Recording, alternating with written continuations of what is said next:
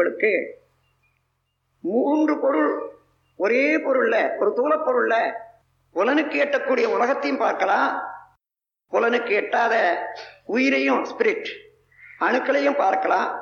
இன்னும் அதை அதையும் தாண்டி எல்லாவற்றுக்கும் மூலமான தெய்வ நிலையும் பார்க்கலாம் என்று கூறியிருக்கு பாடம் இதுதான் அன்றைக்கு உங்களுக்கு மெய்ப்பொருள் விளக்கத்தில் கொடுத்தது.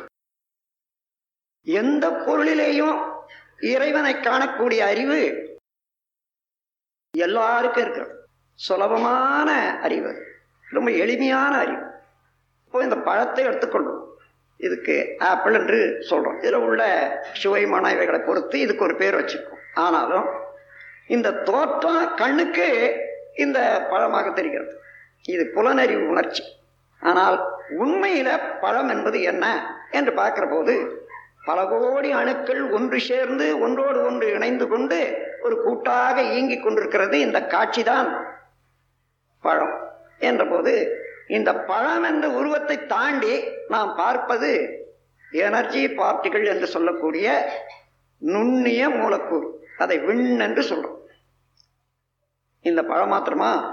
இந்த பிரபஞ்சத்தில் எந்த பொருள் எடுத்துக்கொண்டு பார்த்தாலும் எந்த பொருளையும் அது விண்ணாகத்தான் நாம் காண முடியும். அதை அலசி அலசி ஆராய்ந்து பிரித்து பார்த்தோமானால் கடைசியில் அது விண்ணின் துகளாகத்தான் இருக்க முடியும். பேசிக் ஃபண்டமெண்டல் பார்ட்டிகல்ஸ் அப்போது அதை பாரதி ரொம்ப நல்ல தெளிவாக விளக்கிட்டு போயிருக்கிறார். அவரை வந்து அரசியல்வாதியாக மாத்திரம் பார்த்த உலகம் அதையெல்லாம் எடுக்கல.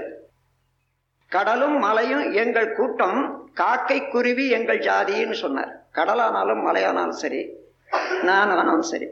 கூட்டம் என்னுடைய அதாவது அணுக்களுடைய கூட்டம். இதுதான் சுருக்கம். காக்கை குருவி எங்கள் ஜாதி. காக்கை குருவி நானெல்லாம் பசி இருக்குது தொட்டா உணர்வு இருக்கிறது இன்பதுண்ணம் இருக்கிறது. இதுல அதெல்லாம் நாங்கள்லாம் ஒரு ஜாதி என்று சொல்றார் நாம் எதை எதையோ ஜாதின்னு பிரித்து வச்சுட்டோமே அவர்களுடைய எண்ணத்தில் இல்லை நம்ம ஒரு சாதாரண பேச்சில் கூட ஓடும் செம்பொன்னும் ஒக்கவே நோக்குவார் என்று ஞானிகளை பற்றி கூறுவது வழக்கு. எல்லாரும் என்ன நினைக்கிறோன்னா அடடட செம்பொன்னு இன்னைக்கு ஆயிரத்தி ஐநூறுரூவா இருக்குது ஒரு சவரம் விலை. எனக்கு தெரியாது அதுக்கு மேலே இருக்குதோ என்னமோ. ஆயிரத்தி ஐநூறுரூவா இருக்குது.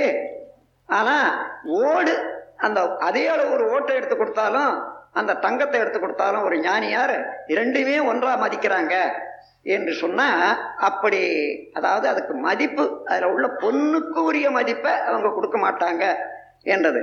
அப்படி அல்ல.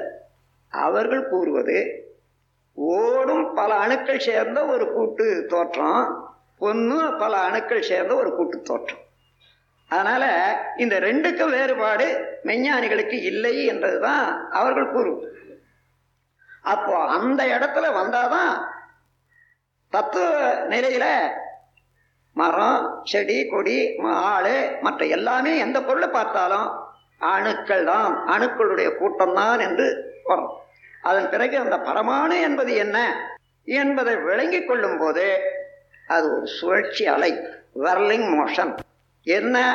ஸ்டாட்டிக் ஸ்டேட் என்று சொல்லக்கூடிய சுத்தவெளி அதில் அடங்கியுள்ள ஆற்றலால அந்த ஆற்றலே தானாக மிகுந்து ஏற்பட்ட இன்னரன் ஃபோர்ஸ் அது automatically became smallest particle with whirling motion அப்போ என்ன?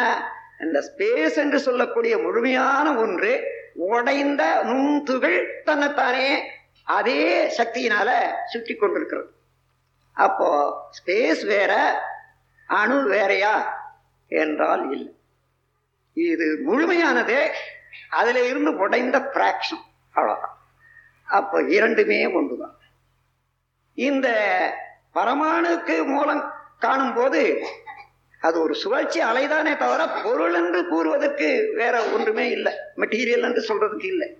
அதை நாம் உணரும் போது எல்லா மக்களும் எல்லா உயிர்களும் ஒரே இடத்திலே இருந்து தோன்றி பிறந்து வாழ்ந்து கொண்டிருக்கிறோம். அறிவின் நில வேறுபாடு தான் உணர்ச்சி நில வேறுபாடு தான்.